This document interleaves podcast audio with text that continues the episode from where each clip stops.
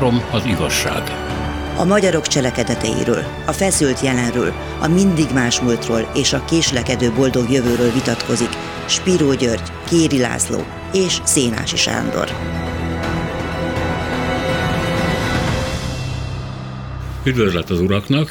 Amit javasolnék témául már az kicsit összefüggésben van az első beszélgetésünkkel, amikor is arról beszéltük, hogy hogy ítéli meg az orosz közvélemény az ukrajnai háborút. Most inkább azt néznénk meg, részint orosz, részint magyar szempontból, hogy hogyan alakult az orosz közvélemény a legutóbbi 30 évben. Ugye ez az a időszak, amikor Oroszország elveszítette a nagyhatalmi pozícióját, hát a Szovjetunió területeit, meg rengeteg népet, és hát módja volt idomulni egy másfajta helyzethez.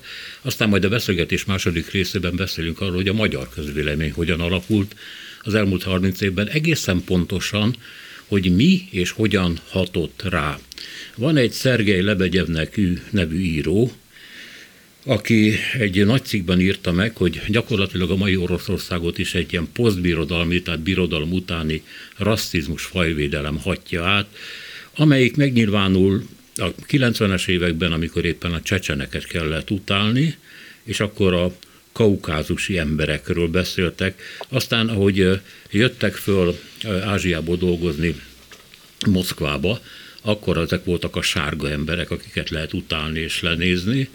És hát mindig ott voltak azok a szláv népek, beloruszok, ukránok, akik nem voltak igazán méltók az oroszokhoz, jó testvérek voltak, de hát kis oroszok, fehér oroszok, és így tovább. Tehát azt mondja ez az író, hogy semmi nem múlt el az orosz lélekből, ami a korábbi birodalmi tudatot, kultúrát jelentette. És ebben, és akkor befejezem, is ti jöttök, azt mondja, hogy az íróknak nagyon nagy felelőssége van. Tehát az orosz irodalom jó része szintén birodalmiságban szenved, birodalmi tudatban, Szolzsenyicint említik, Putyint, aki, bocsánat, de hogy is, Puskint, Putyin az persze, igen, aki eh, meglehetősen fajvédő kitételeket engedett meg magának, vagy éppen Josip Brodskit, ugye, aki Amerikában élt, és írt egy cikket arról, hogy az ukránok nem is léteznek.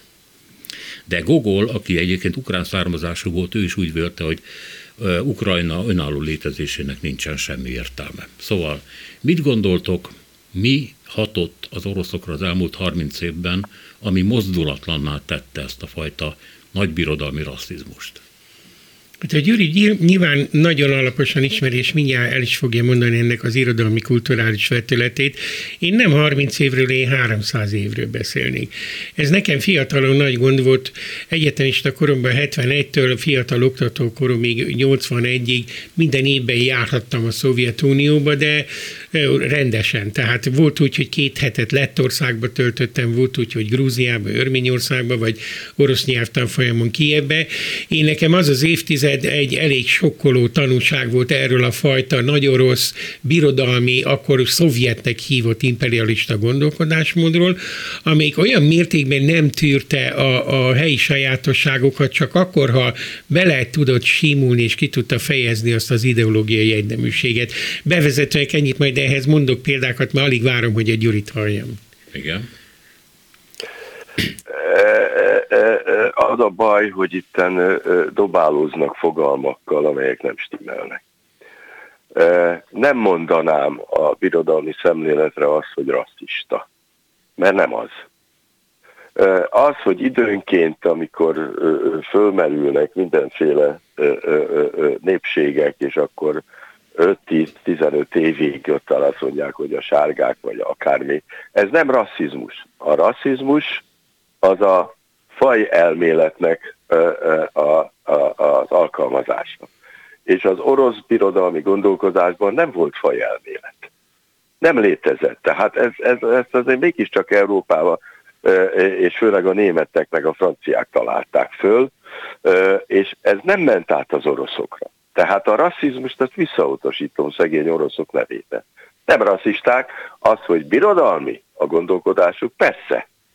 Hát nekik évszázadokon keresztül volt nagy cári birodalmuk, és ez a birodalmi tudat és ez a birodalmi lét, ez ilyen-olyan változatokon keresztül a Szovjetunióban is fönnmaradt, és történetesen egy igazán egy, egy grúz képviselte, akit Stálinak hívtak a becenevén, és azóta is megvan. Tehát aki járt a Szovjetunióban annak idején, vagy Oroszországban, az tudja, hogy ők pontosan tisztában vannak vele, hogy ők egy nagy birodalomnak a tagjai. De ezt Amerikában is lehet érezni. Egy kicsit másfajta módon, de hát azért, aki kisnép tagja, az mindig érzékeli, hogy ő tulajdonképpen nincsen. Akárhova is megy egy ilyen, egy-egy ilyen nagy birodalomba. Tehát ez nem rasszizmus.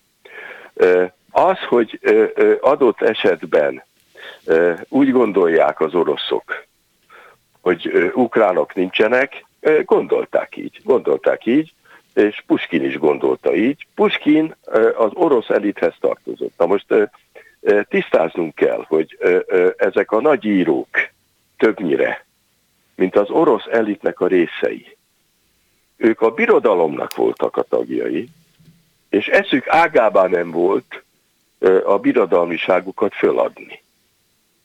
De miért kellett volna? Milyen alapon? Az, hogy mondjuk Lermontov maga is katona lévén, hát voltak neki részese, részes, részese volt katonai cselekményekben a Kaukázusban. Mert hát akkor is éppen háborúztak a Kaukázusban az oroszok, mint ahogy Ázsiában nagyon sokszor háborúztak. És tudtak róla, hogy ki ellen háborúznak, és nem képviselték azoknak az érdekeit, akik ellen háborúztak. De leírták azt, amit ők az emberről tudtak, és az fantasztikus.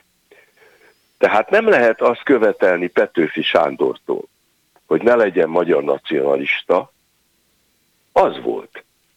És mindazok a követői, akik a szláv nyelveken Petőfi verseket írtak újra, esetleg nem föltüntetve, hogy ez Petőfi fordítás, ők is nacionalisták voltak, speciál a magyarokkal szemben. De ezt így nem lehet fölvetni, hogy ők ettől raci, rasszisták, vagy nem tudom, micsodák lettek volna. Tehát ez történelmietlen és nem stimmel. Na most, ha, ha, ha csak azt mondom, hogy akik a cárizmus ellen küldtek, küzdöttek, tanultuk az iskolába, ma már nyilván nem tanítják, a dekabristák. A dekabristák azok tulajdonképpen főtisztek voltak, meg értelmiségiek voltak, és ugyanolyan cári elit tagok voltak, mint akik ellen ők összeesküdtek ki is végezték őket szépen, és ők sokkal keményebb és kíméletlenebb nemzetiségi politikát akartak bevezetni, mint amivel találkoztak. Mint ami akkor a cár képviselt. Na de hát ettől ők, ők, az ő megítélésük változik. Ez történelmietlen. Hmm. Az, hogy Puskin nagy műveket írt, ezt senki nem tagadja. Tagadja valaki, hogy Puskin nagyobb költő volt, mint valamelyik akkori ukrán költő? Nem, Szergély Lebegyev Hát nagyobb költő mondja. volt, mint a bocsánatot kérek, de mi a mérce? De nem... Mit kellett volna a Puskinnak csinálnia? Nem a költészetéről írja. Ez a Szergély Lebegyev nevű író. Igen, csak éppen, csak éppen ö, ö, ö, hibáztatja az egész orosz kultúrát. Igen. Nagyon sokan hibáztatják. Sorolni tudom a cikkeket, amelyek ezzel foglalkoznak mostanában. A Zabuskó nevű hölgy, vagy a, a, a, a, az Andruhovics nevű író. Ugye? Hát rettenetes, hogy milyen náci szövegeket nyomnak ukrán részről.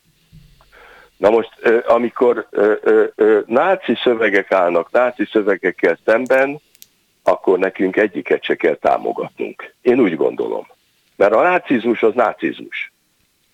De ez nem azt jelenti, hogy az oroszok mint olyan, meg hogy az orosz irodalom mint olyan. Annak idején a Szolzsenyicin kezdte el tulajdonképpen, hogy minden bajt a 20. században a 19. századi orosz írók okoztak. Ezt a Szolzsenyicé mondta először. Most már ő is be van sorolva természetesen, és hát némi joggal, mert hát nem lehet azt mondani, hogy Szolzsenyicé ne lett volna antiszemita, de hogy nem. Az volt. De ettől még elévülhetetlen érdemei vannak, és nagy nyelvművész volt. Hát fantasztikus nyelven írt. Az más kérdés, hogy nem biztos, hogy a szépirodalmi művei a legjobbak. Mindegy. Na de hát mit követelünk tőlük?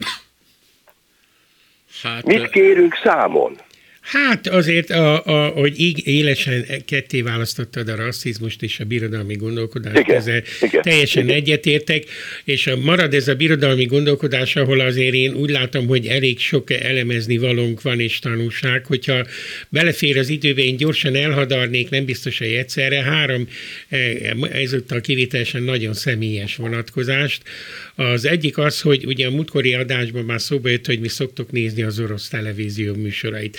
Két ilyen élményemet megosztanám. Néhány évvel ezelőtt, amikor Putyin itt volt, és, és az egész városban leállt a közlekedés. Megnéztem az aznap esti vrémját, hogy hogy látszik az, az ottani egyórás esti hírműsorban a Putyin látogatás. Ide figyeljetek, abban a Putyin a, a budapesti látogatáson, ami nálunk, hogy mi mindenről tárgyaltak, egy rohadt szó nem volt. Arról volt szó, hogy Putyin eljött és megkoszorúzta az 56-ban elesett orosz katona mártíroknak a, az emlékművét, és akik ugye 56-ban jöttek és leverték a magyar forradalmat, és ez az egy snit volt másfél percen keresztül, és egyébként, hogy miről tárgyalt, miért volt, arról egy rohadt szó nem volt. E, kaptam némi leckét arról, hogy Putyin mi mindent csinált egyébként még aznap nem Magyarországon. A másik az, most volt, megint megnéztem a Vrémját aznap, amikor Orbán Viktornak a tárgyalása volt február elején Moszkvában. Ide figyeljetek, a Vrémjában egy néhány mondat volt arról a záró nyilatkozatról, ahol ugye a NATO-t elküldte a fenébe, a Viktor meg ott át szó nélkül, majd ugyanebben a Vrémiában megszámoltam, az egy óra alatt hétszer jött elő Putyin, kitüntette az év legjobb orosz pedagógusát, a nem tudom milyen mozgássérült sportolót, meg mindent, tehát ilyen öt percenként előjött a híradóba Putyin, akinek még ezer egy más dolga volt, abban a híradóban, hogy Orbán Viktorral is tárgyalt, az csak az a néhány néhány mondata volt érdekes. Azért hozom ezt szóba, hogy azért érdemes a vrémját nézni, mert a jelenlegi állapota ennek a nagyhatalmi gondolkodásnak, ami ráadásul még föl is van fűzve egy emberre, a Putyinra, ez nagyon sok szempontból mutat nekem kontinuitást az orosz közgondolkodása, magukról való gondolkodás utolsó 300 évével, hogy hát azért, amit ők tesznek a világgal, vagy ők viszonyulnak a világhoz, az mindenféle szempontból fontosabb. Van itt egy apró probléma, amit most nem, hogy nem mondok el, mert majd megint hagynám, hogy a Gyuri reagáljon erre, hogy hát azért ennek a birodalmi létnek iszonyú emberi ára volt. Ebbe azért sok-sok millió embert föl kellett áldozni, oroszt is, meg ukránt is, meg, meg észtet, meg lettet, Németet, meg mindenkit, meg, meg grími tatárokat, meg egyebeket. Tehát azért ez a birodalmi öngondoskodó, önfelértékelő mentalitás hihetetlen véráldozatokkal járt. Ezt majd itt folytatom később. Igen, Gyuri? Nem kéne összekeverni a propagandát a közvélekedéssel. A propagandát meg tudjuk ismerni, mert hozzáférhető elolvassuk az interneten, vagy megnézzük a tévéműsort, vagy meghallgatjuk az orosz rádiót, és tudjuk, hogy miről szól a propaganda. De a közvéleményről semmit nem tudunk mondani, mert nincsen, mert nem hozzáférhető. Nem csak nekünk, hanem ő nekik se. Hát nem tudnak megnyilvánulni, sem nyomtatásban, sem rádióban, se tévében, mindenben van tiltva. Tehát nem tudjuk, hogy az egyes orosz ember mit gondol. Ha megkérdezik őket, akkor se biztos, hogy elmondják, mert ott a nagyobb súlya van annak, amit mondanak, és esetleg becsukják őket emiatt. Azt tudjuk, hogy a háború elején kimentek, ezrek mentek kitüntetni, mindent el is vitték, nyilván börtönben ülnek. De azon kívül nem tudunk semmit. Nekem van egy nagyon mély élményem erről. 1968. szeptemberében Kievben voltam, és hát ott kikeveredtünk évfolyamtársakkal a Vidán Parkba. és ott volt egy hintás legény, és a, a lányok hintázni akartak minden áron. És e, olyan volt, mint Lilio, a Molnár Ferenc darabjából. Fiatal pasas. És akkor ott hintáztatta a nőket, és hát ugyan orosz szakosok voltak, de nem nagyon tudtak persze oroszul, és akkor a pasassal én beszélgettem, és a, ez a 20 éves nem értelmiségi pasas 1968. szeptemberében bocsánatot kért tőlem, hogy bevonultak augusztusba hozzánk. Na most nem tudta, hogy Budapest vagy Prága, de azt tudta, hogy valamit csináltak, amiért ő bocsánatot kért. Egy közorosz, vagy közukrán, hát oroszul beszéltünk. De erről se tudjuk megmondani, nem, hogy mennyire volt elterjedt véleményez. Nem tudom, de hogy az, hogy ilyen megtörténhetett, amikor kiderült, hogy mi valahonnan nyugatról jöttünk, hát ez elképesztő. És nem tudjuk, nincsenek rá eszközeink, hogy megtudjuk, hogy most mit gondolnak. Hát alig, hanem nem hülyébbek, mint mások. Nekem az a tapasztalatom az orosz értelmiségről, hogy mindent tudnak. Azt is tudják, ami, orosz, ami nyugaton van, és azt is tudják, ami a Szovjetunióban vagy Oroszországban. Én az én kérdésem van. az volt azért, hogy elmúlt 30 év, amikor, vagy több is, amikor Oroszország már nem volt nagy hatalom többé hogy ez nem alakított, ez a nélküliség, hatalom nélküliség, nem, miért nem alakított többet a közvéleménye, miért hagyta ugyanolyan állapotban, vagy egyszerűen egy ilyen...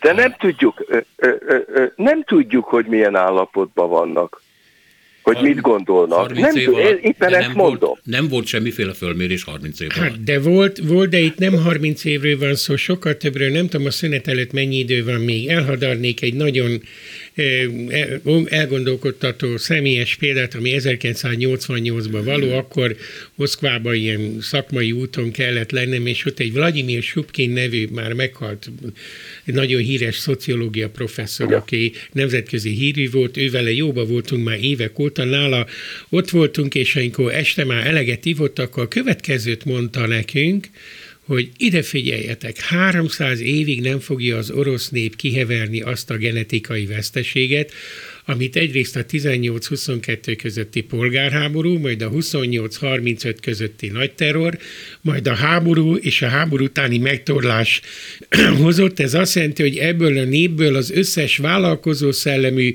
egyéni mentalitásra, gondolkodásra, kockázatvállalásra hajlandó embert ebből a népből módszeresen kiirtották a 20. századba, és azt mondta ez a Vladimir Subkin nekünk, hogy mi nem tudjuk elképzelni, európai nép nem tudja elképzelni azt a genetikai veszteséget, hogy itt egyszerűen kiestek generációk tömegei, akik valamennyire és saját kockázatra mertek volna gondolkodni minden.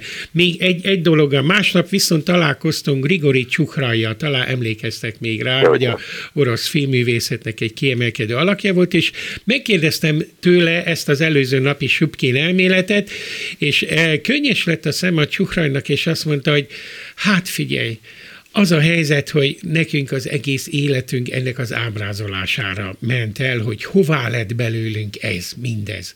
És akkor tudnám ezt ragozni, csak ez 30 valány éve volt, és nem tudom felejteni ezt az élményt. Júli? Aki ismeri az orosz kultúrát és az orosz irodalmat, az orosz legjobb szerzők erről számolnak be, de évszázadok óta. Hát a 18. század vége óta erről írnak. Ez nem valami új jelenség, hanem ez folyamatosan újra és újra ismétlődött. A 20. század rettenetes veszteségekkel jár, de már korábban is ábrázolták. És erről beszéltek. És éppen ezért értékes, amit ők létrehoztak, és amit az oroszok megőriztek a számunkra. Hát azért nem maguktól maradnak meg az orosz művek, hanem attól, hogy a befogadók megőrzik. Volt olyan a legrosszabb években, hogy kívülről megtanultak regényeket, és így maradtak fönn, és aztán leírták őket. Rettenetes viszonyok szoktak lenni Oroszországban, meg a Szovjetunióban, és valószínűleg lesznek is, és erre nekik megvolt a technikájuk. Amikor lenácizzák nekem Bulgakovot, meg Gogolt, hát akkor azért fölmegy nekem az agyvizem. Hát csodálatos szerzők. és hát azért mégiscsak úgy nagyjából az életüket kockáztatták végig.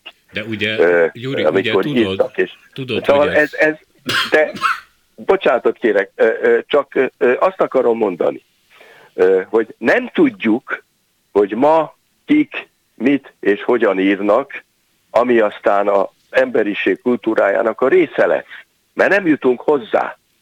Ez ugyanolyan, mint a szamizdat meg a tamizdat, hogy megint olyan helyzetben vannak, szoktak olyan helyzetben lenni, és biztos, hogy a legérzékesebb irodalmat megint ők fogják csinálni. Eh, Ebből a rettenetből. Na most az, hogy a köznép mint vélekedik, a köznép hallgat. Puskinnak, a Boris Godunov színű drámájának a végén van az a fantasztikus híres jelenet, hogy ugye megkoronázzák a, a cárt, és, izé, és a nép hallgat, ezzel ér véget a, a mű. A nép hallgat, mert tudja, hogy rettenet fog következni, mindegy, hogy ki a cár, új cár van, borzasztó lesz az életük. És a nép hallgatni szokott Oroszországban, mert nem tud mit csinálni, mert ki rettenetes kényszerek között él. Rettenetes kényszerek között él, eh, de hát attól még, amit létrehoznak, az tud fantasztikus lenni, és ezt kétségbe vonni, hát enyhén szólva felháborít. Az az érdekes ebben az egészben, hogy amiket én beidéztem, és idézhettem volna többet, ezek orosz szerzők cikkei és megnyilvánulásai. Ezek részben nyugaton vannak, hát azért is mondhatják ilyen szabadon, amit mondanak. És hát a már említett Szergej ugye azt mondja, dekolonizálni kell az orosz tudatot. Toxikus lett az orosz név, és ettől föl kéne szabadítani a nemzetünket, újra kellene, tehát egy valami olyan kétségbeesés árad az orosz nép állapota vagy gondolkodásmódja tekintetében ezekből az emberekből, amitnek azt hiszem, hogy teljes joggal adnak azért hangot. Csak bejelentem, amit színet után fogok mondani. Tegnap előtt láttam Svetlana Alexejevicsnek a, a Second Hand című színdarabját az Őrkény Színházban. Ugye mindannyian tudjuk, kiről van szó, miről van szó, ugye ismerjük, megjelent több kötete is magyarul ebben a színdarabban összevont különböző sketchekből egy olyan kép áll össze, hogy 1980 és 2020 között az orosz népre rázódul olyan tragédia tömeg Csernobiltól a Csecsen háborúig, az afgán háborúból Ulum koporsóba hazajött és, és eltemethetetlen katonák, akiket ezerfele szaggattak a gránátok. Tehát az Alexejevics színdarabnak az alapvető tanúsága az, hogy ez a nép most még úgymond békeidőben, háború után is, 1980 után is olyan drámák tömegén ment keresztül, ami a mindennapi életet történetet majdnem, hogy elviselhetetlenné tette, mert nincs család, akinek ne lenne valami feldolgozni való tragédiája. Ez is az összképhez tartozik, ez is ahhoz tartozik, hogy miért nem lehet megbírkózni azzal, hogy egyetlen vigaszod maradt, hogy de legalább a második világháborúban ti győztetek, hogy a náciktól megszabadítottuk a világot, és az ebbe való kétségbeesett belekapaszkodás adja a putinizmusnak a, az alapjait, de majd meg akkor egy, szünet után. Meg egy másik, csak hozzáteszem még, amit az orosz író mondott, meg az, hogy engem iszonyú állapotban tartanak, elnyomnak, megaláznak, de cserébe én is megalázhatok másokat. Ez írják, ez é. nagyon együtt van ebben az orosz gondolkodásban. Egyszerre áldozat, a nyugat áldozata főleg, és egyszerre áldozatokat, hogy mondjam csak, produkáló gondolkodásmód. Hm. Jó, folytatjuk a hírek után. Köszönöm szépen. Három-négy perc múlva folytatjuk. Három az igazság. A hírek után Kéri László, Spíró Györgyel. Még egy pár percig beszéljünk, azt hiszem, hogy a orosz nemzeti tudatról, mert több kérdés maradt itt lógva a levegőben. Hát szerintem ez a birodalmi tudat, ennek a, ennek a, a fölfejtése, és a Gyuri erről nagyon sokat tud, nyilván a történelmi hátterét fogja és mindjárt mondani. Én mostanában szembesültem azzal, a Mihály Hellernek ezt a kétkötetes orosz történelem egyre többet forgattam, igen kitűnő munka, hogy hát ez az orosz birodalmi tudat, ez 300 éves töretlen múltal rendelkezik, hogy az 1700-as évek elején szép fokozatosan meghódították Szibériát, beleütköztek az 1710-es, 20-as években a hasonló manzsú igényekbe ott Közép-Ázsiánál, majd száz évek később meg a japán terjeszkedési igényekbe, és volt folyamatos konfliktus, csak erről az európai történelemben mi nem tudunk, hogy ennek a birodalmi mentalitásnak, hogy mi civilizációt hozunk. Mi itt tulajdonképpen jutalomként hozzuk a, a modernizációt ja. ezeknek a modernizálásra érett népeknek. Ennek azért egy két-háromszáz éves múltja van ebben a gondolkodásmódban, tehát az orosz birodalmi tudatnak többféle rétegei vannak. Ez a kényszeres civilizációs küldetés tudat, majd hozzárakodik, hogy Európát ugye megvédtük a Napóleontól, aztán Igen. később, és akkor hálátlanok voltak nekünk, és akkor jön a második világháború, hogy megmentettük Európát a fasizmustól. Tehát ezek ilyen, mint a rakott palacsinta jönnek egymásra, és ott van most 2020-ban egy ilyen civilizációs küldetés tudat, aminek ez a torz következménye, amit művelnek Ukrajnában. Gyuri? Igen, hát ismétlem, hogy nem tudjuk, hogy az orosz nép mit gondol. Ezt azért szögezzük le. Azt, hogy az irodalomban mit írtak le, elég jellemző valóban, hogy ugye Szolzsenyicinnek van egy regény folyama az első világháborúról, és annak van egy kötete, az a címe, hogy 1914. augusztusa. És amikor ö, ö, olvastam, akkor ö, ott láttam, hogy valahol ö, német falvakban játszódik az első világháború ö, ö, első csatáiról van szó, és Kelet-Poroszországban is német falvak vannak, és akkor hirtelen oda kerülnek Varsóba. Kiderült, hogy lengyel területen hadakoznak, csak éppen Lengyelország a Szolzsenyicin tudatában nem létezik. Lengyelek nincsenek, csak Kelet-Poroszország van, mert az létezik. Na most Lengyelországban nem kellett vinni a kultúrát, mert ott azért volt valami, ugye, csak éppen nem létezik. És valóban vannak ilyen birodalmi jellegű gondolatok az oroszokban, még a legjobbakban is vannak, és ezt úgy mondom, hogy a Szolzsenyicinnek elévülhetetlen érdemei voltak a, a sztalinizmus bűneinek a, a, a nyilvánosságra hozatalába. Tehát ö, nagy pasas, nagyon nagy és nagyon fontos ember, világméretű.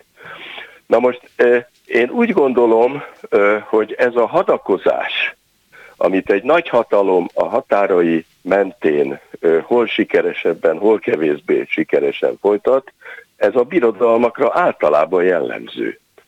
Hát a birodalmak így szoktak működni.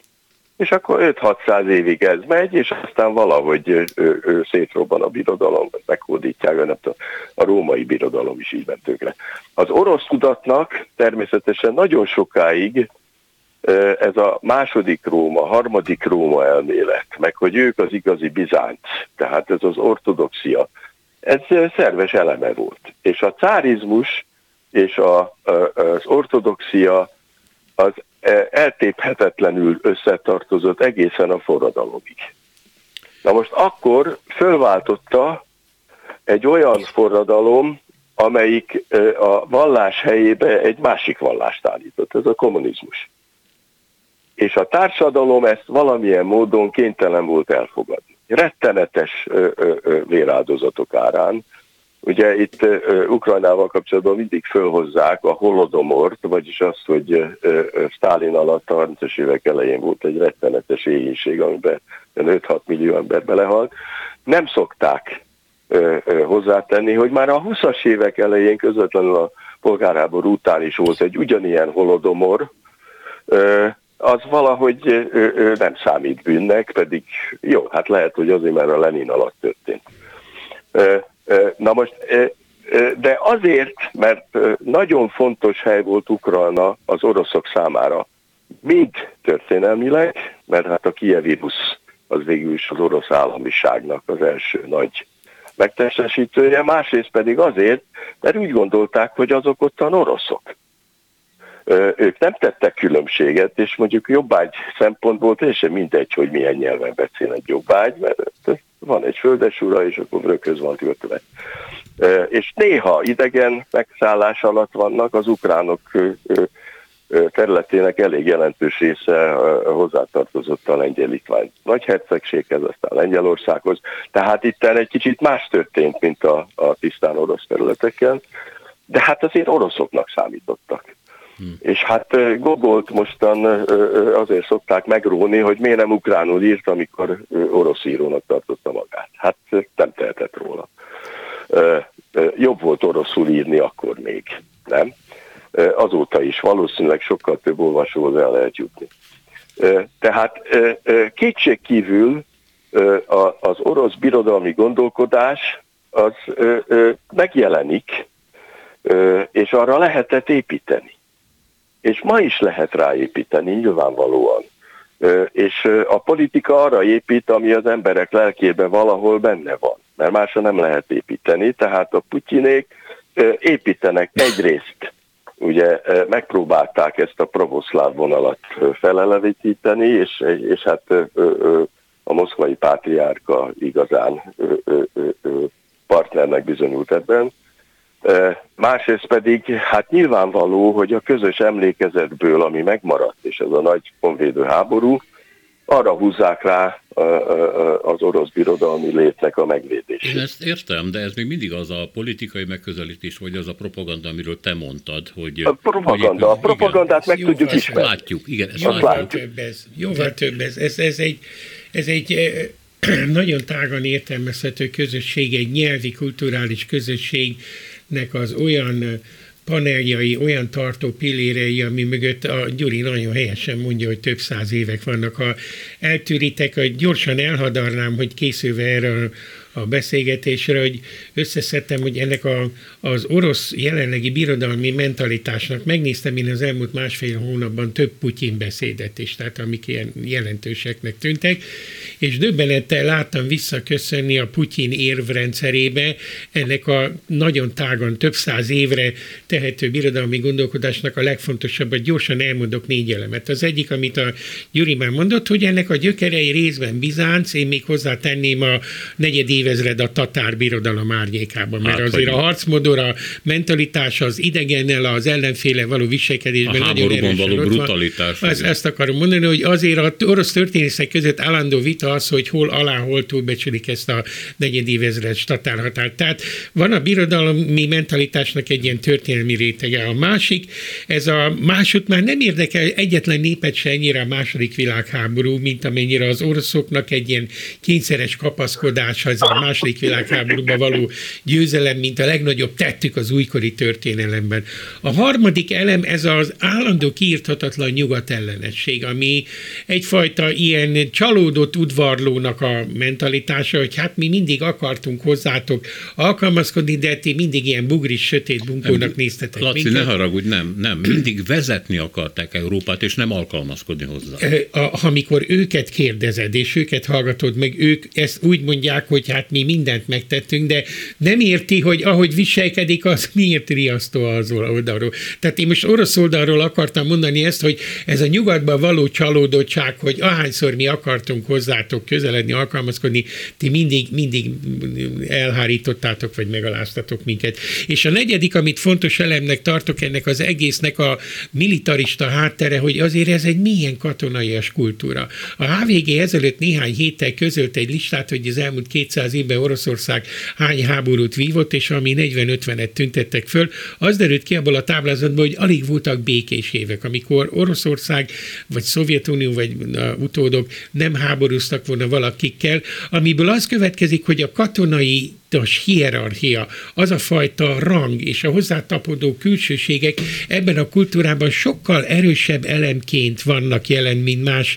népek kultúrájában. Talán a japánoknál van még ebben hasonló, meg a németeknél volt. Minden esetre az a fajta hierarchia, hogy föntről jön nem csak a parancs, hanem az ige, a magyarázat, az ideológia, az igazság, ez ezzel a birodalmi örökséggel társulva, tehát azt gondolom, hogy ez a négy elem, ez a örökölt történelem, na nem mondom újra végig, ezek mind a mai napig a Putyin évrendszerében is kitapinthatók, de ott van a mentalitás gondolkodás módban a mindennapi orosz tömegkommunikációban teljesen most is. Gyuri, akarsz erre reagálni, vagy kérdezzek?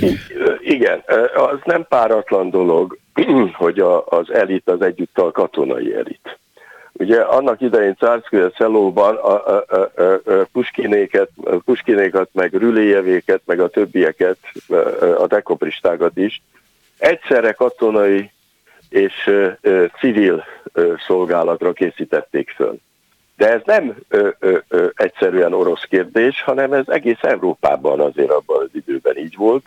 És hogyha arra gondolunk, hogy a Ludovikát végzettek, ugye, itt az osztrák-magyar monarchiába, hogy azok részben katonai pályára kerültek, részben pedig az adminisztráció, tehát a kormányzati tisztviselőket is ott képezték.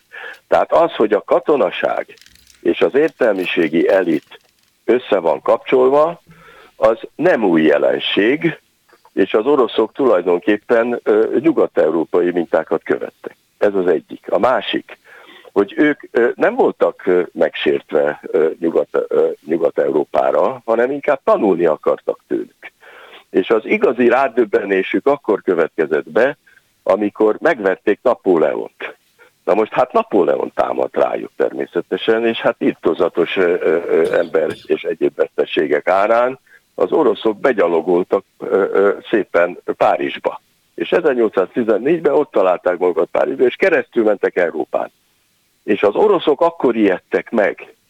Először, de nagyon, mert azt látták, hogy Nyugat-Európa sokkal fejlettebb, mint ők, közvetlen háborús kapcsolatba kerültek Nyugat-Európával, és fölmérték, hogyha nem modernizálják a cári birodalmat, akkor tönkre fognak menni.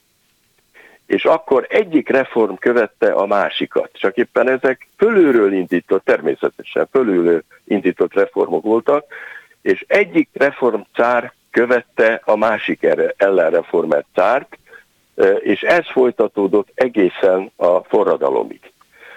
Ez nem egy egyszerű történet, mert megpróbálták Európa is Oroszországot, csak nem sikerült, mert nem lehetett, mert túl nagy volt, túl mozdulatlannak bizonyult, és hát a mentalitást nem tudták igazán megváltoztatni. De volt rá törekvésük.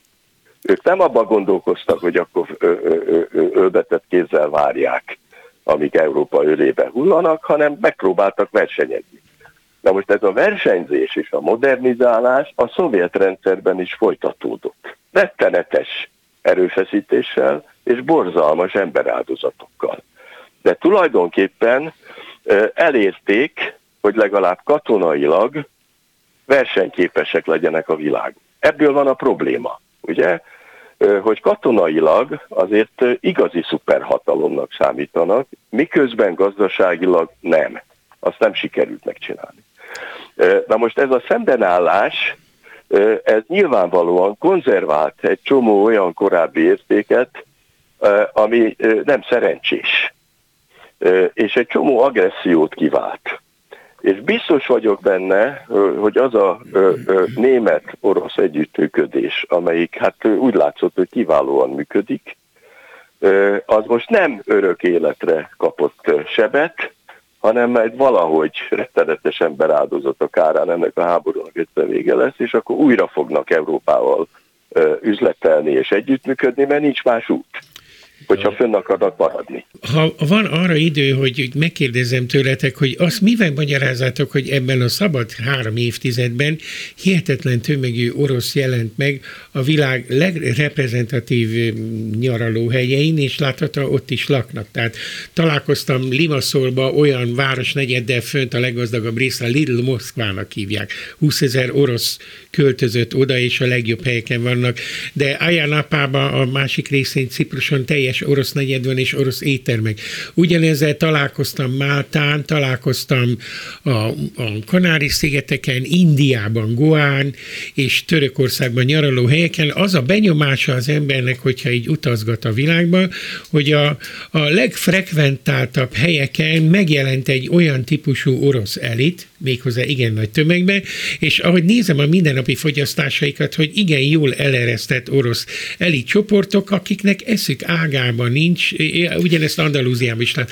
Hogy fér össze mindez azzal, amit mi mondtunk? Tehát én hát úgy összefér. látom, hogy a bezártság után több milliós tételben oroszok kirajzottak, kivitték a vagyonukat is, és ahol én láttam, nem nagyon akarnak integrálódni a, az adott társadalomba, hanem kiépítik a saját kis Oroszországukat, hogy na van-e nektek ilyen tapasztalatatok, ez az egyik kérdés, és ha van, akkor hogyan tudjátok összeegyeztetni mindazzal, amivel eddig beszéltünk? De Laci, hát te magad mondta, vagy ti magatok mondtátok, hogy e, mikor beszéltél azzal a filmrendezővel, hogy Oroszország iszonyú vérveszteségeket szenvedett el, amikor a legjobb, leggazdagabb emberei a középosztály elhagyta az országot, és kívül, Oroszországon perül kívül próbált érvényesülni. Egyébként közben akartam szúrni, hogy miért Magyarországon mi történt. 19. század vége, 920-as évek, Igen. 45 után, Igen. 56. Után. Csoda, Igen. csoda, mondta valaki, Igen. hogy ez az ország még, még létezik Igen. egyáltalán. Abszolút. Igen. És Oroszország ugyanez van. Jé, ezen nem gondolkodtam, de a párhuzam abszolút tökéletes. A Gyuri mit gondol erről? Hát nyilvánvaló, hogy az oroszoknál harmadik vagy negyedik hatványon történt ugyanaz, ami nálunk, és hát kirabolták az országot. Hát a privatizálás az rablás, nem? És hogyha nem gyarmatokról szerzik be a vagyont, akkor a saját országot szokták gyarmatosítani. Hát ez történt Oroszországban. És hát nyilván, hogy az elitnek a Szovjetunió felbomlása után a többi elittel ki kellett egyeznie. És ez nem mindenütt ment véd nélkül, ettől lettek a mindenféle háborúk, ugye, a Kaukázusban meg egyéb helyeken. De hát ez nem is történhetett másképp. Tehát tulajdonképpen itt, amikor a külháborúkat emlegetjük, akkor a polgárháborút ezt nem vesszük bele, de erről igazán nincsenek feljegyzéseink egyelőre, meg nincs dokumentálva, mert hát ez úgy folyik, ahogy folyik. De hát tudjuk, hogy az orosz vidéken rettenetes dolgok történtek, és hogy emberek százezreit, millióit taszították rabszolgaságba. Hát erről azért vannak dokumentumfilmek, sok minden van erről. Tudjuk, hogy mi történt. Az történt, amit az angoloknál bekerítésnek hívunk, ugye Shakespeare korában. Bekerítik a közös földeket, és akkor akkor az övék lesz, és így indul a kapitalizmus. Hát megindult a, a, a, újra megindult Oroszországban a kapitalizmus. Hozzáteszem, hogy az orosz elit már a cárizmus idején hát azért elég szép számban megjelent a, a, a legelőkelőbb nyugati, meg közép-európai nyaralóhelyeken, és hát azért tudjuk, hogy a nagy orosz írók egy része nem Oroszországban, hanem Itáliában, meg Párizsban, meg Németországban írta a műveit, a mélyen orosz műveit. Igen. De nem csak, hát előtte, hát Turgenyesztől kezdve Dostoyevsky, Csehov, szab, Hát ebben azért van nagyon mély irónia. Spiro György egy egész regényt írt Gorkénak a Capri életéről. Hogy a... Hát ez egy nagyon mély iróniája ennek az egésznek, ezért a nagyon orosz gondolkodók, akik ott Caprin, igen. igen. igen. Azt akartam igen. mondani, hogy mindez azt jelzi, hogy a, az orosz közvélemény nagyon jelentős mértékben marad magára, amikor a, a középosztálya, ahogy teheti, elhagyja, nagyon orosz marad, csak külföldön akar orosz lenni, és a véleményformáló rétege, a tehetséges, gazdaságilag sikeres, ügyes emberek is sorra költöznek ki. Azért az oligarchák között voltak igazi nagyvállalkozók, nem csak tolvajok. Tolvajok is voltak kicsit, de azért ügyes, tehetséges emberek is. Tehát, hogy az orosz közvélemény mintha magára maradna, folyamatosan szivárogna el az a réteg, amelyik vezethetné, vagy a véleményét formálhatná. Hát vagy menekül. Hát mondjuk a, a, nem biztos, hogy a, a jó szántukból mennek el. De most azért hangsúlyozom állandóan, hogy a propagandát és a közgondolkozást, az úgynevezett közgondolkodást, amiről nem is pontosan tudjuk, hogy micsoda, nem szabad összekeverni. Mert ma meghallgatta az egyik moszkvai adónak a, a, a, a, a műsorait. És a, azért, hogyha ilyen műsorokat hallgat egy orosz hallgató, valószínűleg nem nagyon hallgatják, mert közben dolgoznak, mert ez napközben van, meg kora délután volt ott. De a következőket mondják. Följegyeztem, érdekes. Hogy az amerikai tervek szerint fölosztják Oroszországot, és Szentpétervárot külön köztársaságot hoznak létre, és Finnországhoz csatolják. Oh. Ez volt az egyik, amit mondtak. A másik, hogy ugye a világ hibáztatja az oroszokat, hogy éhínség fog kitörni a világban, pedig ők szállítanának gabonát, csak éppen az amerikaiak azt akarják, hogy az oroszok ingyen adják oda a gabonájukat, miközben a litvánok vagy a lettek, ezt nem tudta a műsorvezető, lezárták a kikötőket. Aztán azt mondják, hogy 40 milliárd dollár katonai segélyt ad az USA Ukrajnának, holott ebből tízszer el lehetne látni mezőgazdasági terményekkel a világot. Aztán miért nem termel többet Nyugat-Európa, mert nem hajlandók több, több gabonát termelni, mert mindenkit az oroszokhoz utasítanak, stb.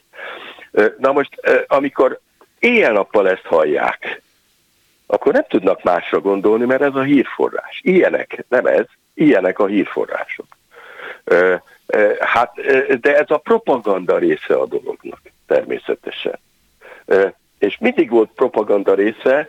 Itt az az érdekes, egyébként, ez nagyon érdekes dolog, hogy néhány évvel ezelőtt, talán 2017-ben vagy 2018-ban föl is figyeltem rá. A kievi ortodox vezető elszakadt Moszkvától. Ez egy nagyon nagy szakadás volt. Akkor arra gondoltam, hogy ebből lehet, hogy háború lesz. Ugyanis hát addig a kievi ortodox egyház Moszkva alá tartozott. És ezzel bejelentették, hogy ők nem. Na most miután a vallást megint a népet egybefogó, lelkileg egybefogó szereplőnek fogták föl, tehát ez nagyon érzékenyen érintette az oroszokat. Nem azt mondom, hogy ezt nem kellett volna megcsinálni, csak azt mondom, hogy ez már jele volt annak, hogy itten eléggé átidalhatatlanok lesznek a, a, az ellentétek. Ez az egyik. A másik, azért a nagy honvédő háború az ö, ö, rettenetes lelki és szellemi erőfeszítést kívánt meg azoktól, akiket a Stálin előzőleg vagy közben nem ölt meg. Ö, és hogyha nem hittek volna a kommunizmusban, annak ellenére, hogy milyen rettenetes életük volt a kommunizmusban, akkor nem tudták volna megvenni a németeket. Tehát van egy olyan tapasztalat, hogy valamilyen ideológiával, valamilyen vallással el kell látni a népet. Na most ez visszamegy a napóleoni háborúk idejéig, ugyanis Napóleon találta föl a néphadsereget. Ezt ma nem szokták nagyon hangsúlyozni, mert nekünk olyan természetes, hogy hát mi olyan világban nőttünk föl, ahol úgy hívták a hadsereget, hogy néphadsereg. Mert hogy ő, ő, ő, ő, mindenkit besoroztak, ugye? Ö, ö, ami most nincs, és ami problémát okoz. Na most Ukrajnában, miután őket támadták be, néphadsereg küzd. Egy elvileg zsoldos hadsereggel szemben. Ez nagyon nagy különbség, mm. és hát előbb-utóbb nyilván az oroszok is rá fognak kényszerülni, hogy megint néphadsereget hozzanak létre, és ahhoz kell valamilyen ideológia. És Napóleon azt találta föl, hogy nacionalista, soviniszta ideológiát kell adni a seregnek, mert azt tartja össze. Ez a modern világban így van amióta nincsenek zsoldos seregek, illetve hát most megpróbálták a zsoldos sereget egy csomó posztszocialista országban, és úgy néz ki, hogy nem vált be. Tehát megint néphadseregek lesznek, és tovább fog menni ugyanaz a paradigma, ami az 1800-as évek eleje óta tart. Köszönöm szépen. Lejárt az időnk sajnos. Én menet közben már feladtam azt az elképzelésemet, hogy a kelet-európai közvélemények változásáról is beszélünk majd az elmúlt 30 évben, de hát majd találunk rá lehetőséget. Köszönöm, hogy itt voltatok. Kéri Lászlónak, Spíró Györgynek és a szerkesztőnek Selmeci Jánosnak, hogy szépen szerkesztett bennünket. A műsorvezető Szénási Sándor volt. Köszönjük, köszönjük a... minden jót. Köszönjük Hosszú. szépen. Minden jót.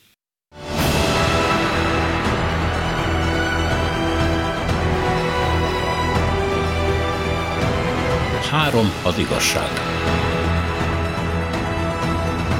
Szénás és Sándor műsorát hallották.